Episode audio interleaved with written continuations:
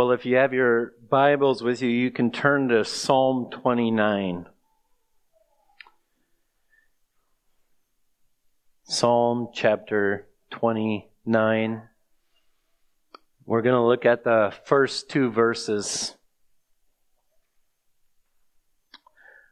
Ascribe to the Lord, O heavenly beings, ascribe to the Lord glory and strength. Ascribe to the Lord the glory due his name. Worship the Lord in the splendor of holiness. Uh, Father, these words are as true as words get. All glory should be ascribed to you. Whether it's by the heavenly creatures that you created, or your creatures made from dust in the image of God. Father, this whole creation, the trees, the waters, everything in them, the thunderstorms, they all are to ascribe, to ascribe glory to you. Father, we know that this is right. Lord, I pray that this would drive every aspect of our life. Father, that as we think of what it really looks like to ascribe glory to you, to live lives that glorify you, Lord, I pray that you would give us clarity this morning, that you would create in us motivations that maybe weren't there before that you would strengthen weak motivations, that, Lord, you might be glorified by our thoughts and our efforts and our actions. And Father, as we think about the future of Sovereign Grace Church, Lord, I pray that you might grant us clarity this morning. Pray this in Christ's name. Amen.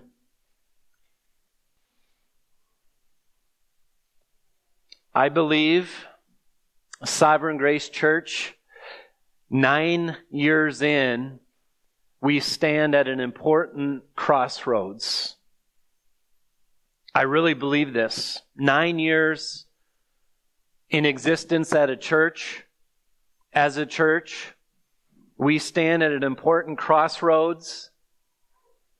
And I believe that as we stand here, our society and our country and our nation and our world also stands at an important crossroads. In the sovereignty of God, I do believe these two crossroads have met at the same time.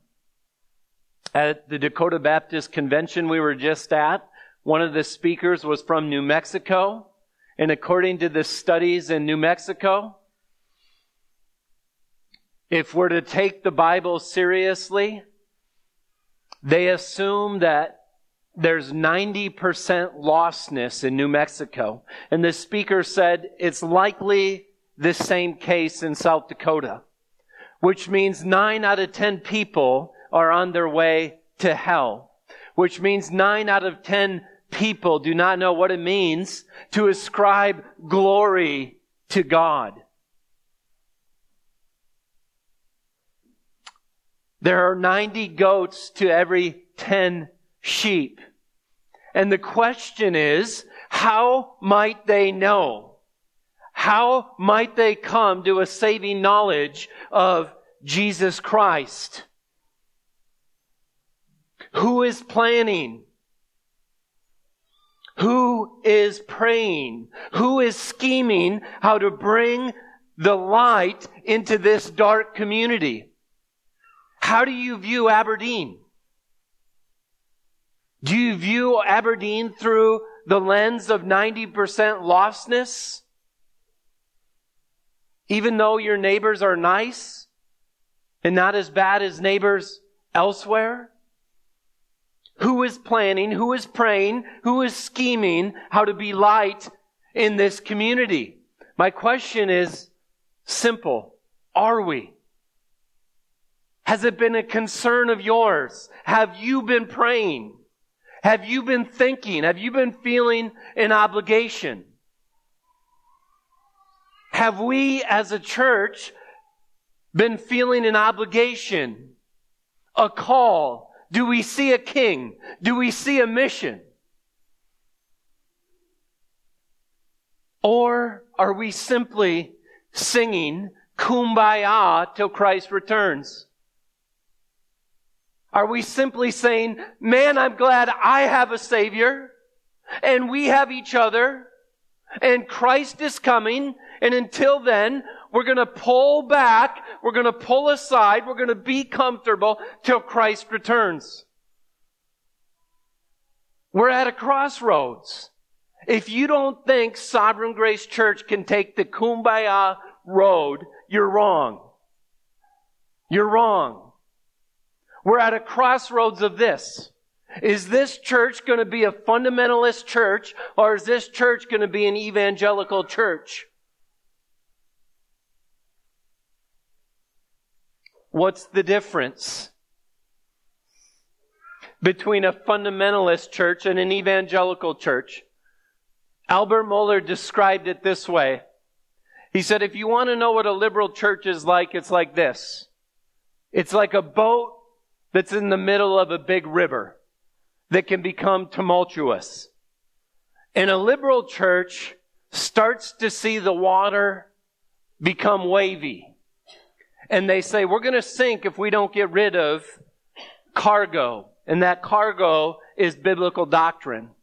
And they say if we're going to survive in this world that's so wavy, what we need to do is start changing what we believe about the Bible so that we can survive this tumultuous river that we're in.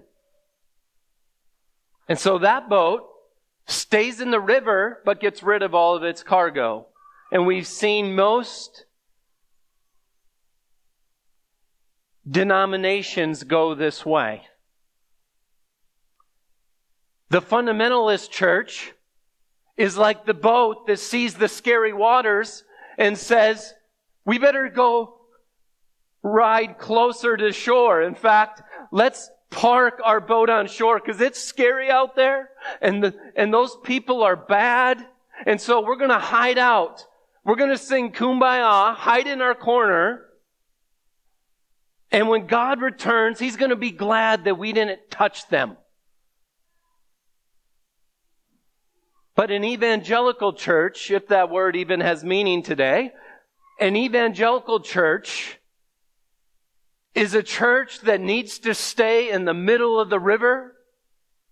Jesus said in the high priestly prayer, I don't pray that you take them out of this world, but that you keep them from the evil one, that you sanctify them in the truth. My word is truth. So this church can't get rid of any doctrines but we can't pull ashore for the sake of our own safety and our own preservation. We can't view the lost world as our enemies. We've quit reading our Bibles when we do that.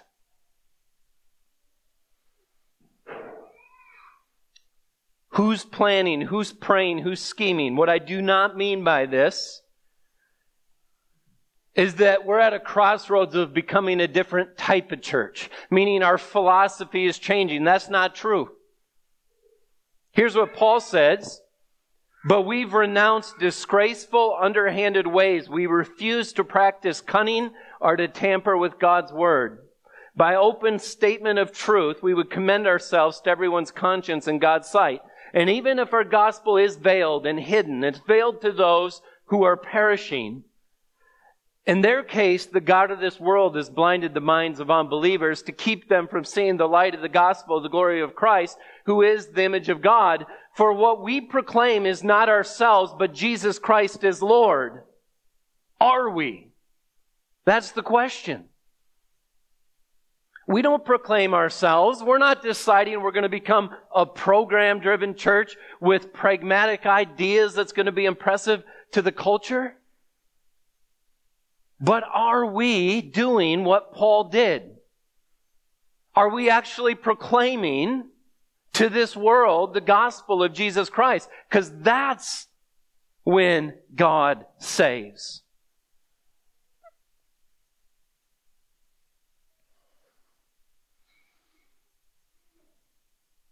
Think of Paul. He's in prison. Does anyone deserve a Christian companion? Can Paul sing kumbaya for a little while? But what does he do? He takes Timothy and he sends him away. Why does he send him away? Because he knows what time it is. He knows what the mission is. He knows how the Christian life is to be lived until Christ returns. Do you see the potential danger we're in as the world gets scarier and scarier? Do you see the two routes that we could go? Do you know what your tendencies are? Did you know that there's lost family members in this town where believers in other towns are praying that someone in that town in Aberdeen, South Dakota would reach their lost family members with the gospel of Jesus Christ? Is that right?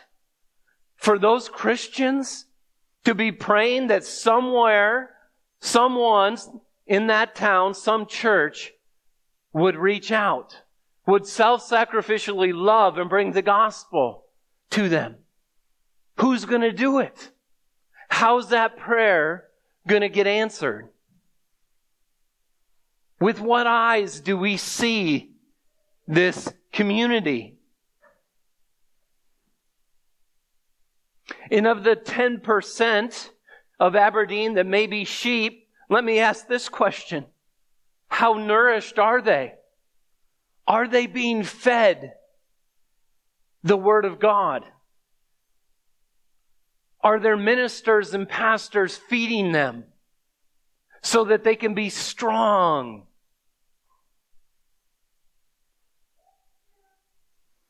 Tougher days are coming for us and especially for our children.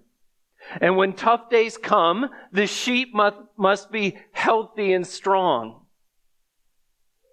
There's a lot of little children running around this church. And do you realize that they are going to need to be strengthened and fed and discipled unlike American children of the last 50 years? Do you know that?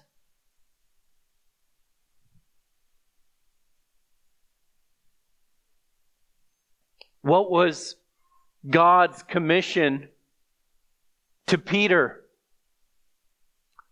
Feed my sheep, tend my sheep, feed my sheep.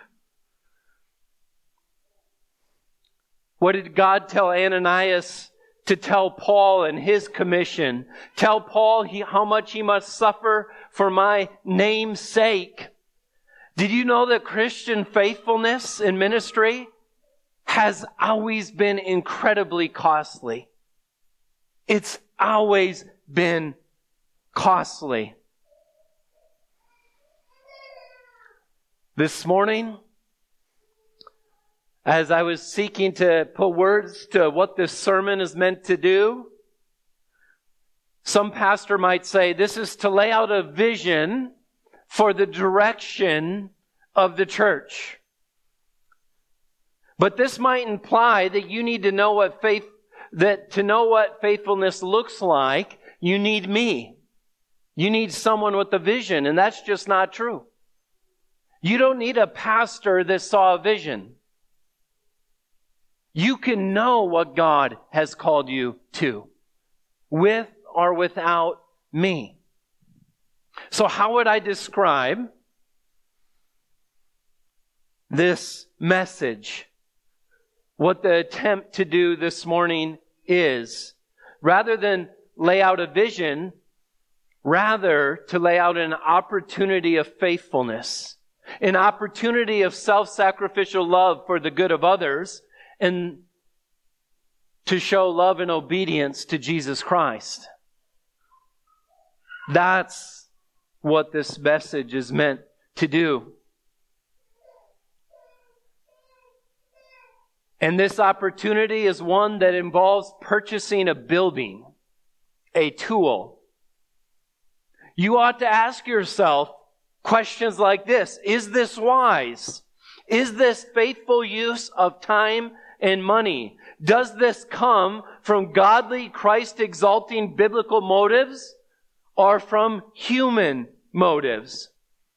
This message has been designed to lay out the opportunity of faithfulness before you and to answer these questions and to ask you to pray about what faithfulness looks like for you and for your family.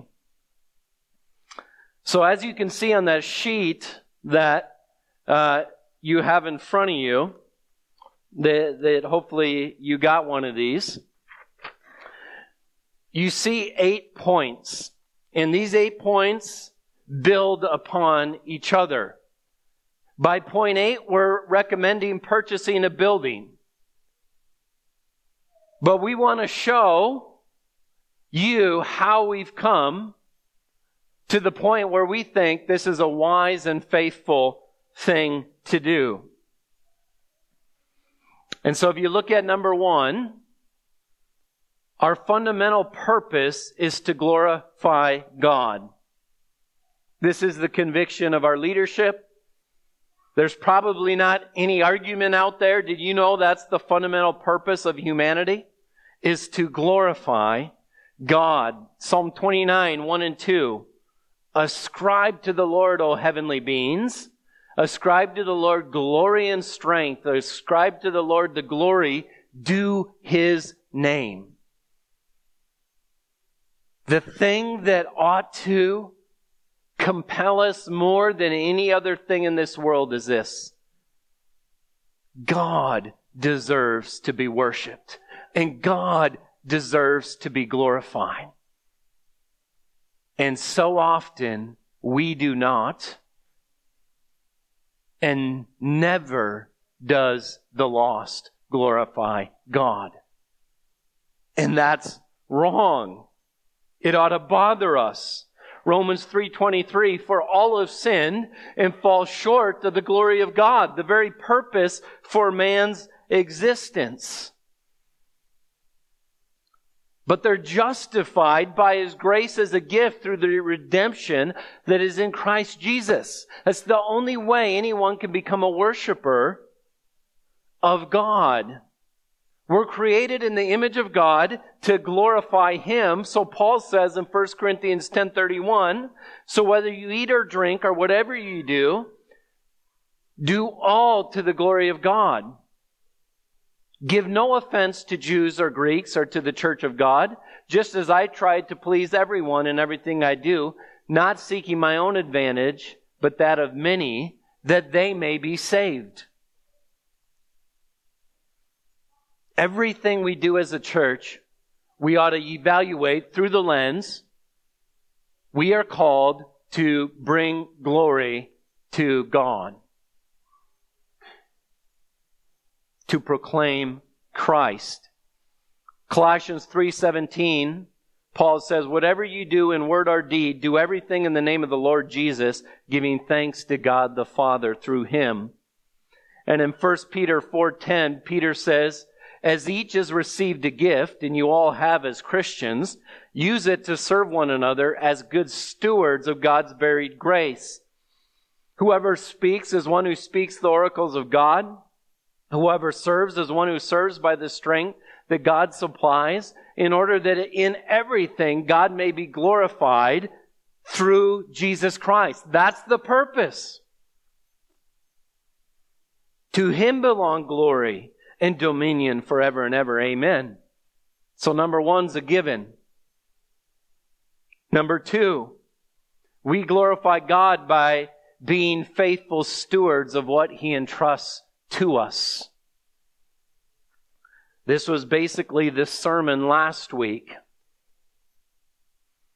in the high priestly prayer in John 17, right before Jesus died on the cross, and he's praying to his Father, we get in on this prayer. And here's, here's how that prayer starts.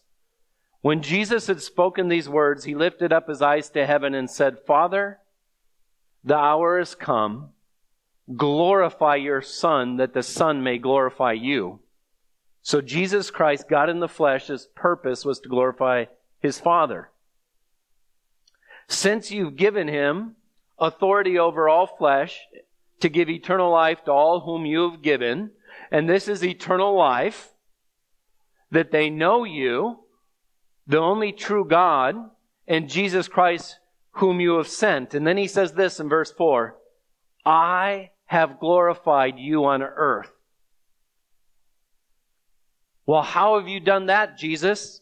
I have glorified you on earth, having accomplished the work that you gave me to do. The way Jesus Christ glorified God the Father on earth is he accomplished the work he was given to do. And we as Christians need to remember that we're stewards. We're workers. Did you know that? Ephesians 2 8, for by grace you've been saved through faith. And this is not your own doing, it is the gift of God, not as the result of works, so that no one may boast. For we are to sing kumbaya now that we are saved. It's not what it says. Here's what it says For we are his workmanship, created in Christ Jesus for good works, which God prepared beforehand that we should walk in them. We're to glorify God. Jesus Christ glorified God by accomplishing the work that God gave him to do. And we as Christians, it's the same for us. That's why God elected you to glorify him by being obedient to what God has called you and I to do. How will this community know Jesus? How will they know? Who are we waiting for to tell them? Paul says, For I'm not ashamed of the gospel, for it is the power of God for salvation to everyone who believes, to the Jew first and also to the Greek. For in, for in it the righteousness of God is revealed from faith, for faith, as it is written, the righteous shall live by faith. It's revealed from faith. The gospel is the power of God to save a person. And the gospel is also a power of God for that faith to continue. So the church needs the gospel. The community needs the gospel. And Paul says, I'm not ashamed of it. And you would probably say, well, I'm not ashamed of it either. But Paul was doing. He was preaching. He was proclaiming. He was scheming with every ounce he had to his own hurt that more would know, that they would be saved. Paul did not say, Oh, thank God for opening my eyes. Now I know. Now me and my family can sit over here. That's not what the New Testament calls us to.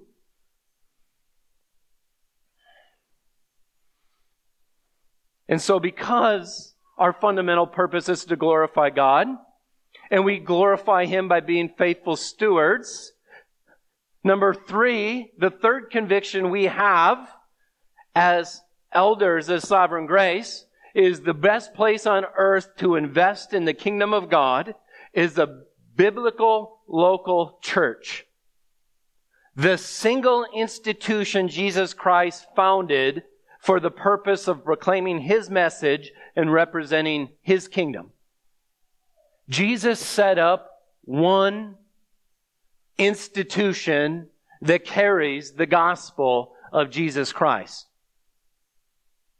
If you want to be a faithful steward, you do that in the context of a local church because that's what Jesus has going. It, those bullet points are meant to just cause you to say, man, it is amazing. He gave the church the gospel, the word of God, baptism, the Lord's Supper, church discipline, elders, deacons, evangelists. He gave gifts to every Christian for the building up of the body of Christ. He gave the fundamental thing the church, church is to be doing, and that is to make disciples to the church. It's the Great Commission. Missions to the ends of the earth. He gave to the church. So if you're wondering if you're being faithful and investing in the kingdom of God, we're saying the best place to invest is in a biblical, local church. Just to give you a couple scriptures to show you the primacy Christ put on the church. Matthew 16, 16. Simon Peter replied, You are the Christ, the Son of the living God. Jesus answered him, Blessed are you, Simon Barjona, for flesh and blood did not reveal this to you, but my Father who is in heaven. And I tell you, you are Peter, and on this rock I'll build my church, and the gates of hell shall not prevail against it. Everything else will crumble, but the church will not crumble. And the rock that the church is built on is the confession that Peter had. You are the Christ, the Son of the living God. That's what the world needs to know. That's what we've been given to proclaim. There's a lot of great parachurch ministries out there, but there's no promise given to any parachurch ministry that they'll continue on, that the gates of hell won't prevail against them. How does the book of Revelation begin? In verse 4 of chapter 1, John to the seven churches that are in Asia. The letters given to churches. Grace to you and peace from him who is and who was and who is to come from the seven spirits who are from his throne and from Jesus Christ his faithful witness, the firstborn from the dead, the ruler of kings on earth to him who loves us and freed us from our sins by his blood and made us a kingdom, priest to God and Father, and to him be glory and dominion forever and ever. Amen. Behold, he is coming with the clouds, and every eye will see him, even those who pierced him. All tribes of the earth will wail on account of him. Even so, amen. I am the Alpha and the Omega, says the Lord God, who is, who was, and who is to come, the Almighty. That's how Revelation starts. How does it end? It ends like this, Revelation 22, 12. Behold, I am coming soon, bringing my recompense with me to repay each one for what he has done. I am the Alpha and the Omega, the first and the last, the beginning and the end. That's incredible. Because in chapter 1 it said God was that. And in chapter 22, Jesus says, I am that. I am God. I am the king. I am the ruler of this world. And then here's what he says. Blessed are those who wash their robes so that they may have the right to the tree of life and may enter the city by the gates. Outside are dogs and sorcerers and sexually immoral, murderers and idolaters and everyone who loves and practices falsehood.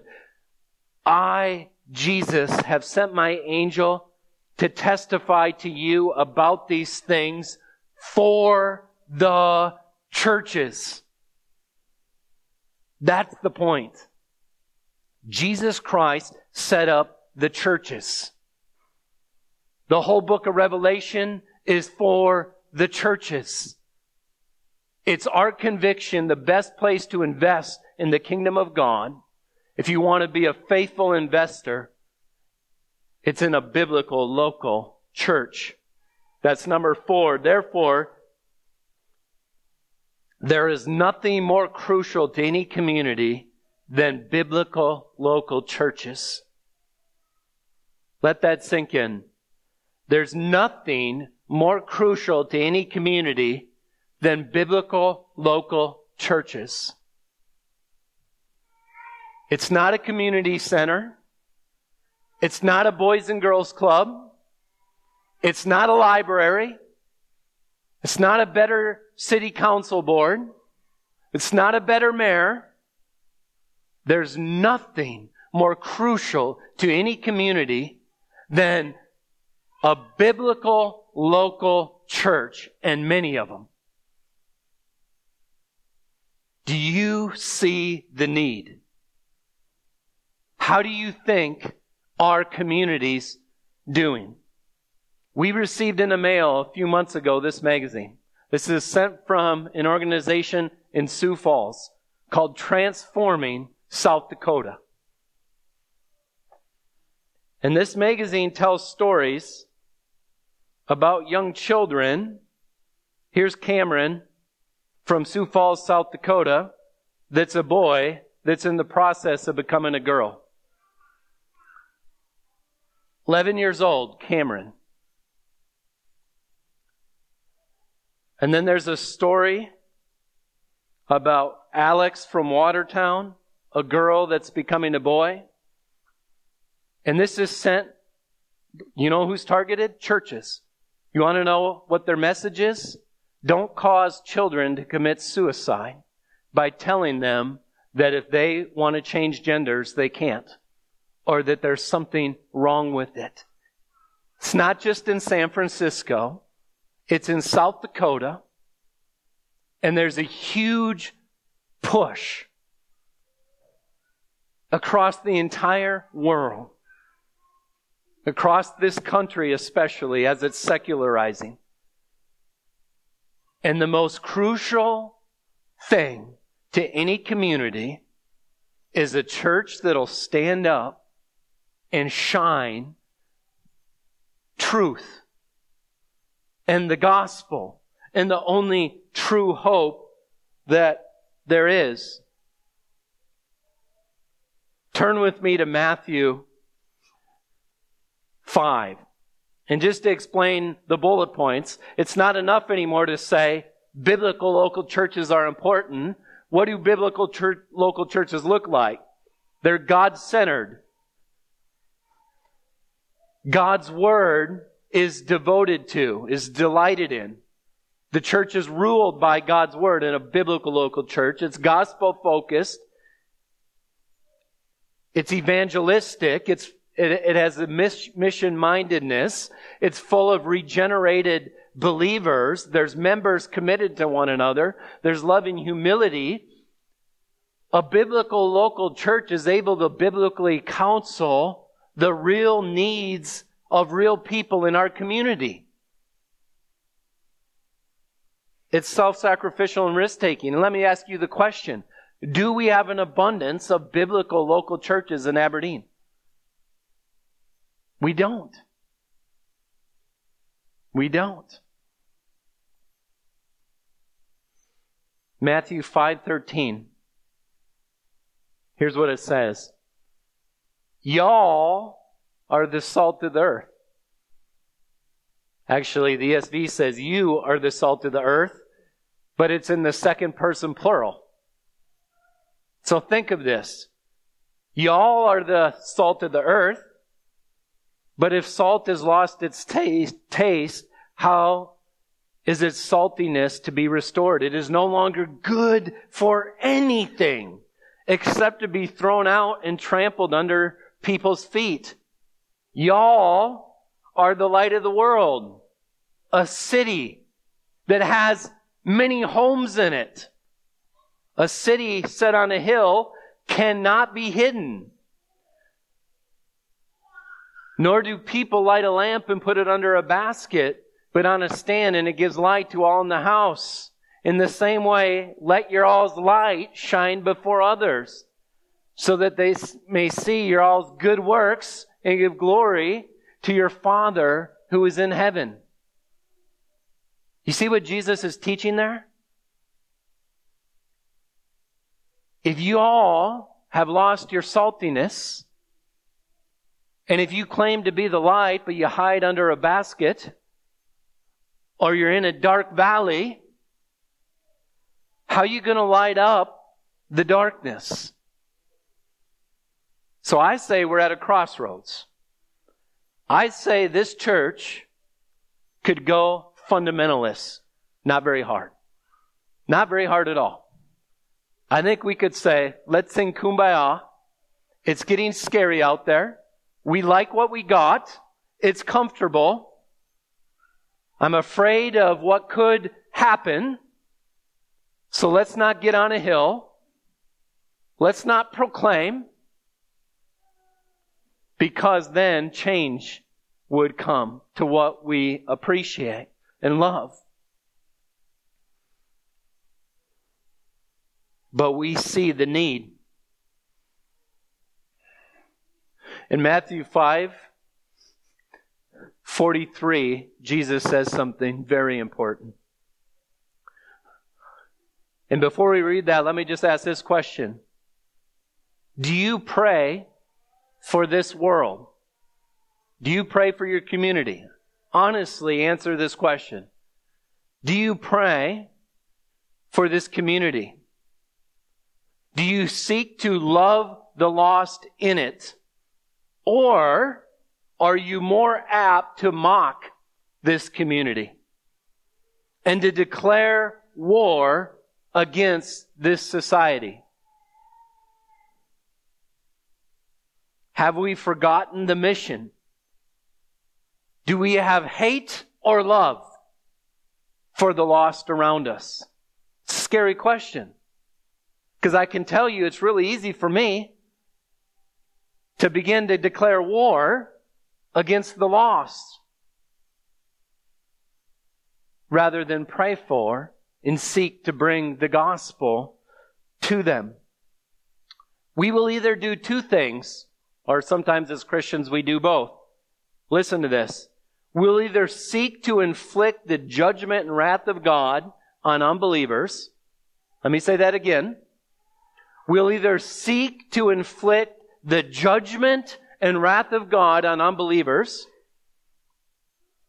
or we will leave the vengeance to God and to pray for and love those who lie about us and persecute us. Those are two radically different things that both look really Christian. Do you realize that? The question is, is which one has Christ called us to? Matthew 5:43 You've heard it said, you shall love your neighbor and hate your enemy. But I say to you, love your enemies and pray for those who persecute you, so that you may be sons of your Father who is in heaven. If you want to be like me, you won't hate your enemies. You'll love and pray for those who persecute you. If you want to be like me, if you really want to be a biblical church, the drumbeat of what your heart says is not hate and vengeance and judgment on these ungodly people.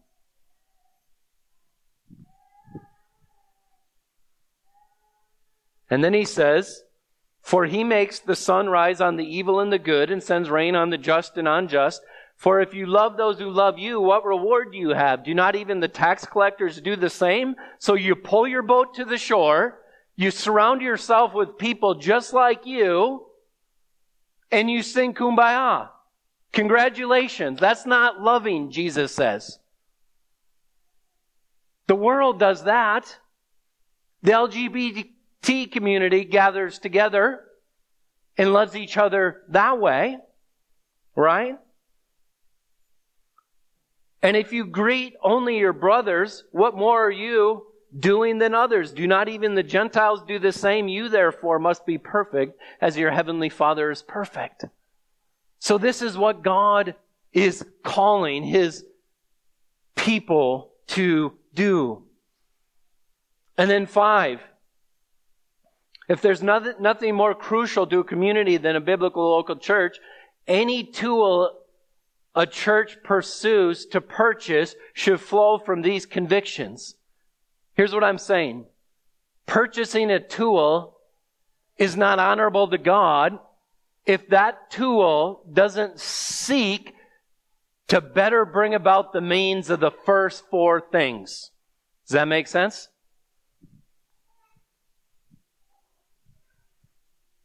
This is how Paul lived his life. L- listen to what Paul says here. For if I preach the gospel, that gives me no ground for boasting, for necessity is laid upon me. Woe to me if I do not preach the gospel. For, for if I do this of my own will, I have reward, but if not of my own will, I am still entrusted with the stewardship. What then is my reward? That in my preaching I may present the gospel free of charge, so as not to make full use of my, the, my right in the gospel. For though I am free from all, I've made myself a servant to all, that I might win the more of them. What motivated Paul? He wanted to win more. Now listen to this. To the Jews I became a Jew in order to win Jews. To those under the law I became as one under the law, though myself, myself not being under the law, that I might win those under the law. To those outside the law I became as one outside the law, not being outside the law of God, but under the law of Christ, that I might win those outside the law. To the weak I became weak, that I might win the weak. I have become all things to all, people that by all means I might save some. Paul is a worker. He's a schemer. And he doesn't change the gospel. But he will seek to do whatever he can to preach that gospel and reach those Gentiles around him. That's what, that's the context of this. I, and here's what he says. I do it all for the sake of the gospel, that I might, sh- might share with them in its blessings. And then he says, do you not know that in a race all runners run, but only one receives the prize? So run that you may obtain it. He says, I do this all for the sake of the gospel. And here's the second reason. He wants to share blessing with them. Imagine this. Imagine there's a hundred lost people in Aberdeen that because of our pressing out to, so that the word of Christ is known in this community, they become Christians. You want to know what your next three, four, five years looks like? Praising God with them for the grace that has come to them, for the changes in their families. I do it for the sake of the gospel and the blessing that comes as people know. And then what's the illustration he gives? For those who run the race, you ought to run it like this to win the prize. You should try to win. What's winning for him? Reach as many as I can with the gospel of Jesus Christ. What has John MacArthur done? Has he tampered with the word of God to change it and make it palatable to the world? No, he hasn't. But he's got grace to you that's in all these countries and all over the world. He has pastors from 20 countries coming to his conference, encouraging pastors to stay faithful to the Word of God. You see what he's doing? He's like Paul. He's pressing in. We could be a church that just loves those guys, but protects ourselves. We don't sacrifice anything. Imagine five years from now, you could keep more of your time, more of your money, buy some stuff with it, have more family time, or whatever you want to do with that time, or we can sacrifice some of that and be sitting with people that were lost and on their way to hell, rejoicing in what God has done with the gospel. When you get to your deathbed, how will you be glad you invested? What will bring joy to your heart? into our hearts collectively. Almost any great work of God's grace comes through self-sacrificial love. It'll cost our effort. It'll cost our study. It'll cost time in prayer. It'll bring about ridicule. At the end of the day, Jesus said it'll cost you your life as you knew it. It'll be like denying yourself and following me. You see, God didn't call you to get into a church that teaches the right things, but then save your life in that church. He called you to join together with brothers and sisters in Christ, losing your life for the sake of God's glory first. He deserves to be worshiped, and the salvation of others second.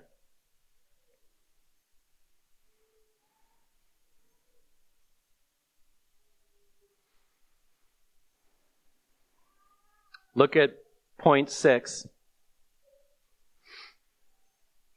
A faithful and wise investment. This is, this is what we're saying as elders. We believe a faithful and wise investment for Sovereign Grace Church would be to acquire the tool of a more adequate facility. Long term impact. The leadership of this church wants these little children we want to think about them 40 years from now. But it's going to cost our money, our blood, sweat, and tears.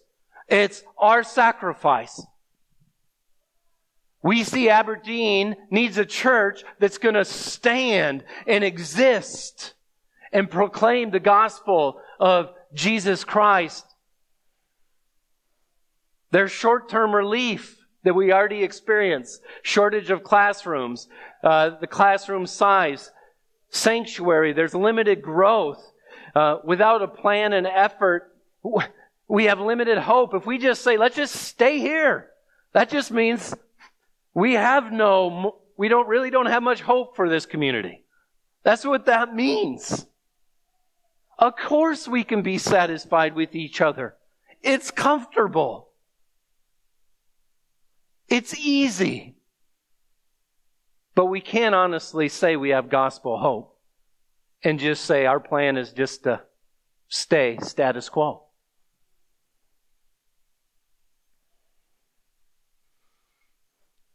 It would be mean flexible and freedom of use. We're lacking a visible presence in this community. It is true that you and I go to work and we need to be a presence in our individual lives. And it's also true we need to be a city on a hill. We need to collectively speak to this community. We need to collectively invite people into our church doors as they watch us give all glory to Christ. As we say, the only thing worth living for is Him.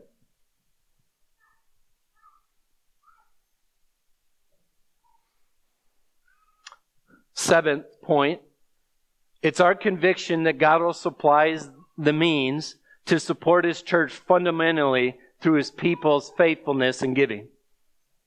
We've seen this. This has already been true. It's not like we have to believe in something that God hasn't already done. He has provided through His people, and we still believe that He's going to provide through our self-sacrificial time, efforts, and money. To accomplish what God has called us to do. Now, we're not saying this is the only way faithfulness would look. We're just saying we think this is a good, faithful direction forward. I didn't receive a vision. I didn't get to see the sanctuary we're worshiping in someday. We're simply saying all the facts above we believe are true. We don't have to spiritualize it. We can see what faithfulness looks like by looking at Paul's life, by looking at what Jesus has called us to. And we're just saying this is merely a tool. A building is a tool that must serve the other ends, and we think it would. And if I was going to give you a verse where God says he'll supply the means to support his church through his people, 2 Corinthians 9, starting in verse 10. He who supplies the seed to the sower and bread for food will supply and multiply your seed for sowing and increase the harvest of your righteousness. You will be enriched in every way to be generous in every way, which through us will produce thanksgiving to God.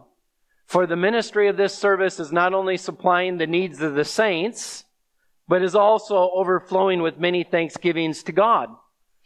By their approval of this service, they'll glorify God because of your submission that comes from your confession of the gospel of Jesus Christ. Here's the crazy thing.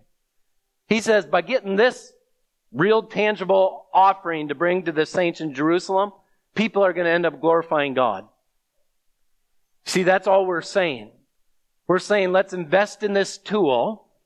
It's not about the tool. It's not about the building. It's about God being glorified.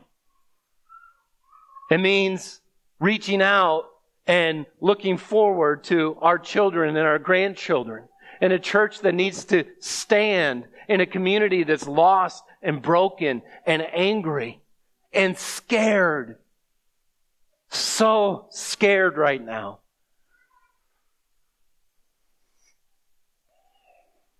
And finally, we get to this practical statement that just says this. It's our conviction that the RBE building uniquely fits our needs and seems to be our best option. This is our conclusion after much searching, investigation of options, both individually and as an elder board, and also assisted by the building committee, finance committee, architect, roofing contractor, electrical engineer, medical engineer, structural engineer, civil engineer.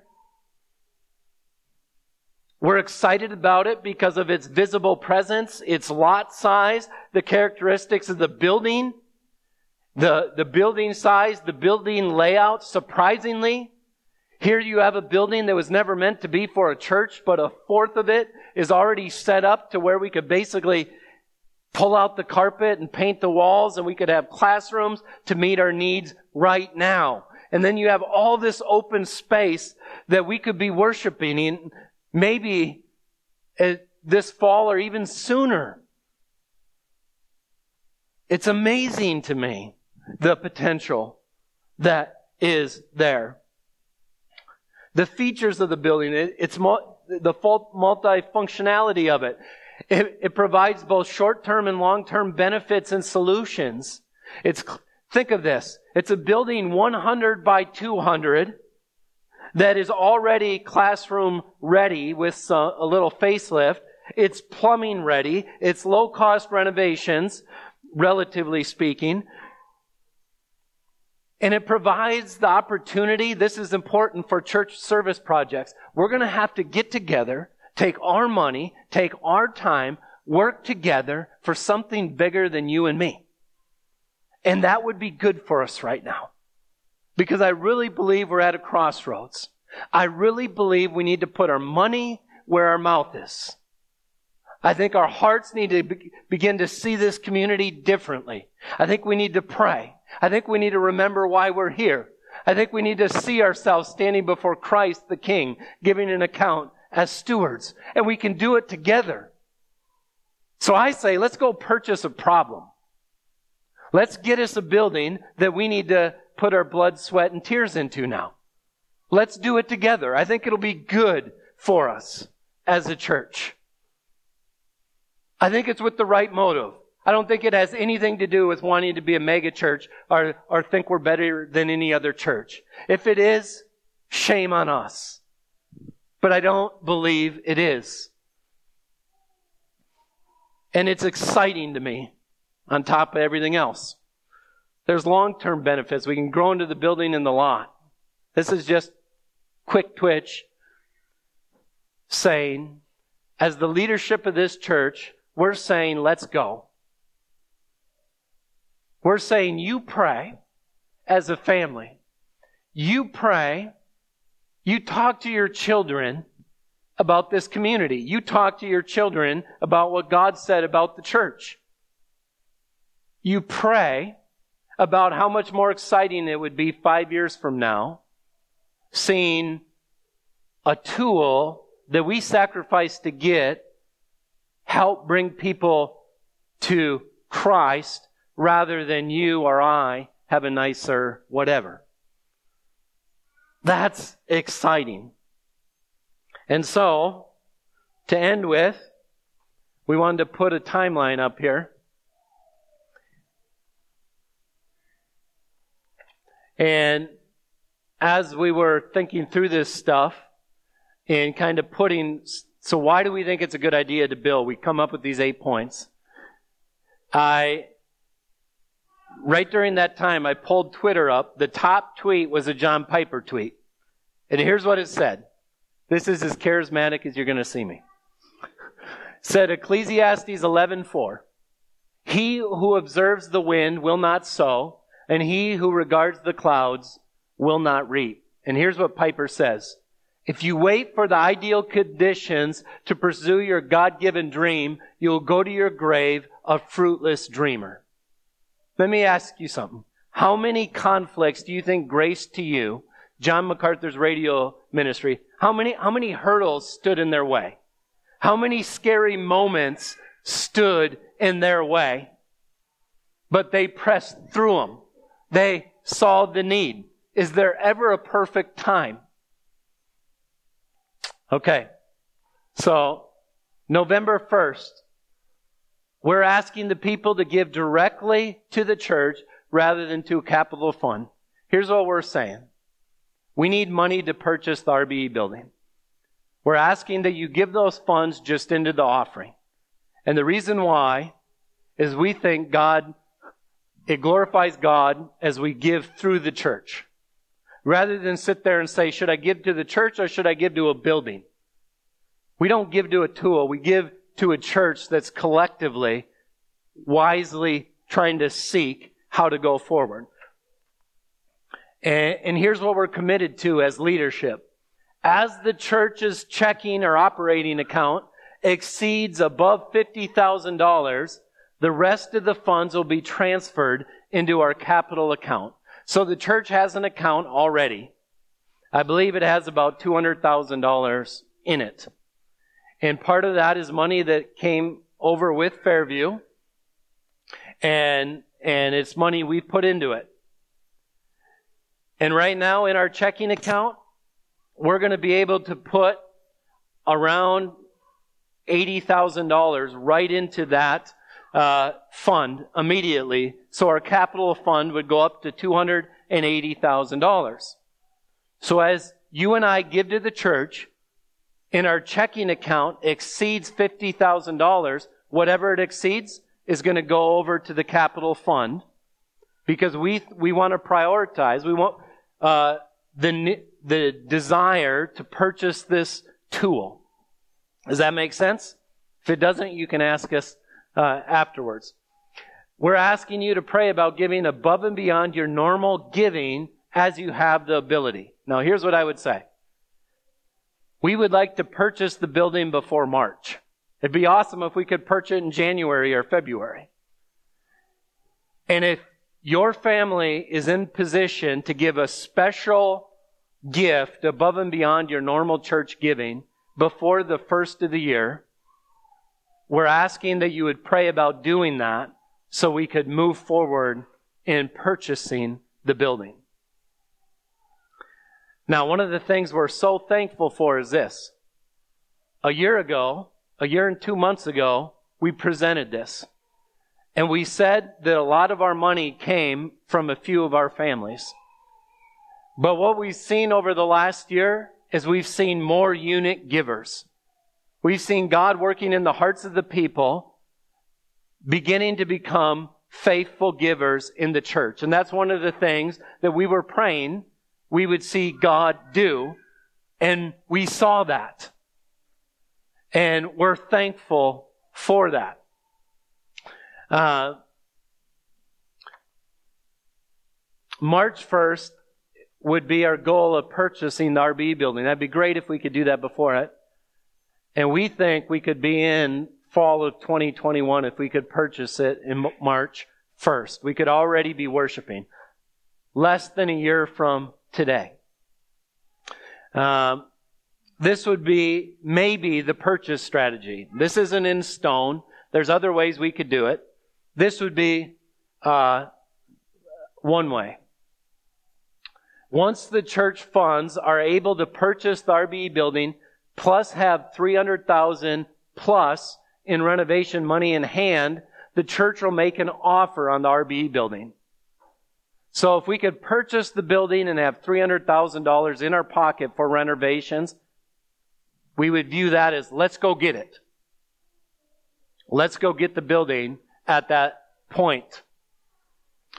For example, if we, if God blessed us enough to purchase this building at 650,000, we would need to raise, get 950,000 in our capital account. Does that make sense?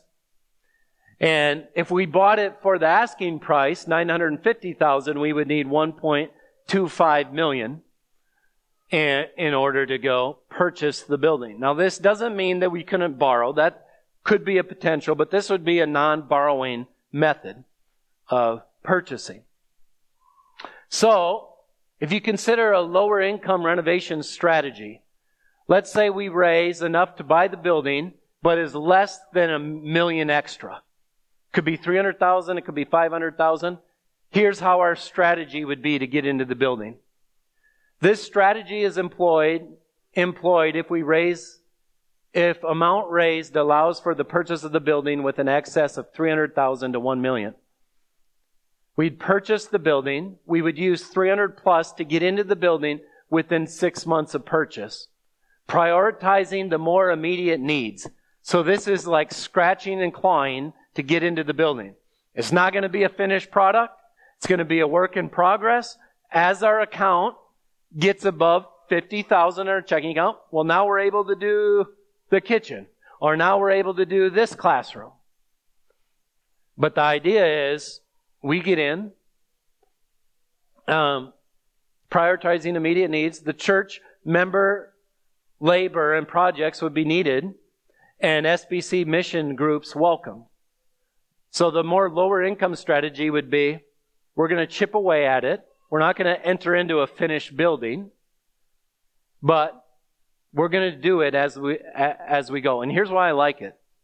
Every Sunday we walk into a less than finished building. Praise God for that. Because now, as I consider what does faithfulness look like, it'd really be nice for our, our kids to have this classroom. It'd really be nice to be able to to do this? Well, as we exceed 50,000 in the capital fund, we get the money to do that. Praise God. We're able to do it. And it's not a one-time thing. What we're learning is faithfulness for the good of others and the glory of Christ. So let's purchase the challenge. Um, as yeah, I, basically explained that. And the other thing is we would put the Fairview property up for sale. So if that's sold, let's say for 300,000 next week, now we would have 500,000 in our capital account. And then the higher income renovation strategy might be similar to the low income strategy, but provide the ability to renovate more of the building at once and possibly with more professional help. So our idea is we would hire someone who would be paid and I mean, this person could possibly come from within our church even, that would head up, it, it would be the in charge person of even any of our uh, labor that we would give as lay people to it. Uh, they would be in charge of hiring, you know, whatever electrician work or whatever we needed.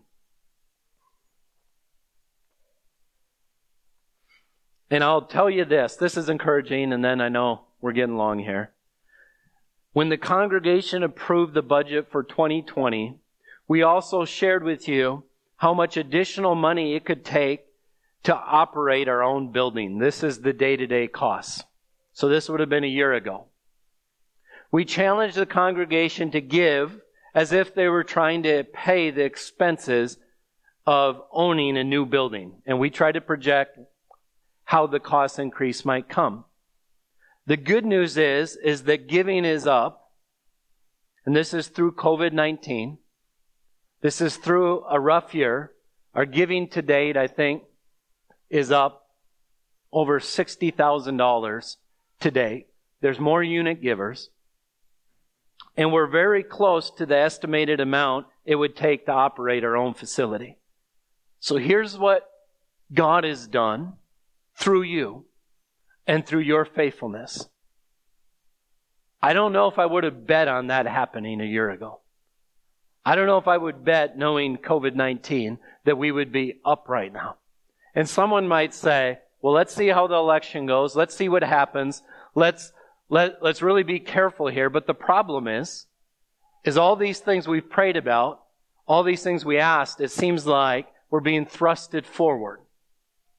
It doesn't seem to be closed doors. There rather seems to be open doors.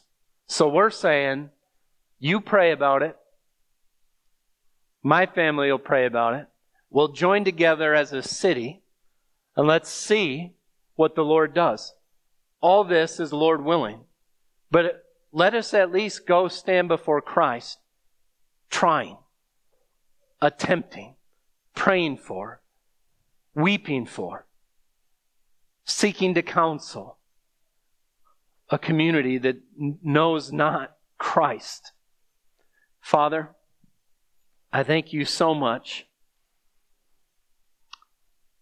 for the incredible ministry that we have the privilege to be involved in. And Father, I also thank you that this is a ministry that can't be done in your own strength and in the wisdom of man. And it can't be done by human power and human scheming. It can only be done by a God who does abundantly more than we could even ask or think. So, God, we pray that you would take our feeble, less than perfect attempts at faithfulness and that you would glorify yourself and that you would glorify your Son and that you might be pleased to save more so that we could celebrate in this dark world with people that have come out of darkness into your marvelous light. Father, I pray that you would move now, that you would pull us together as a congregation, that this would be exciting, that as the world rages, we become more secured because we see our King, we see our mission, we see the excitement of it. Lord, do these things in our hearts. Pray this in Christ's name. Amen.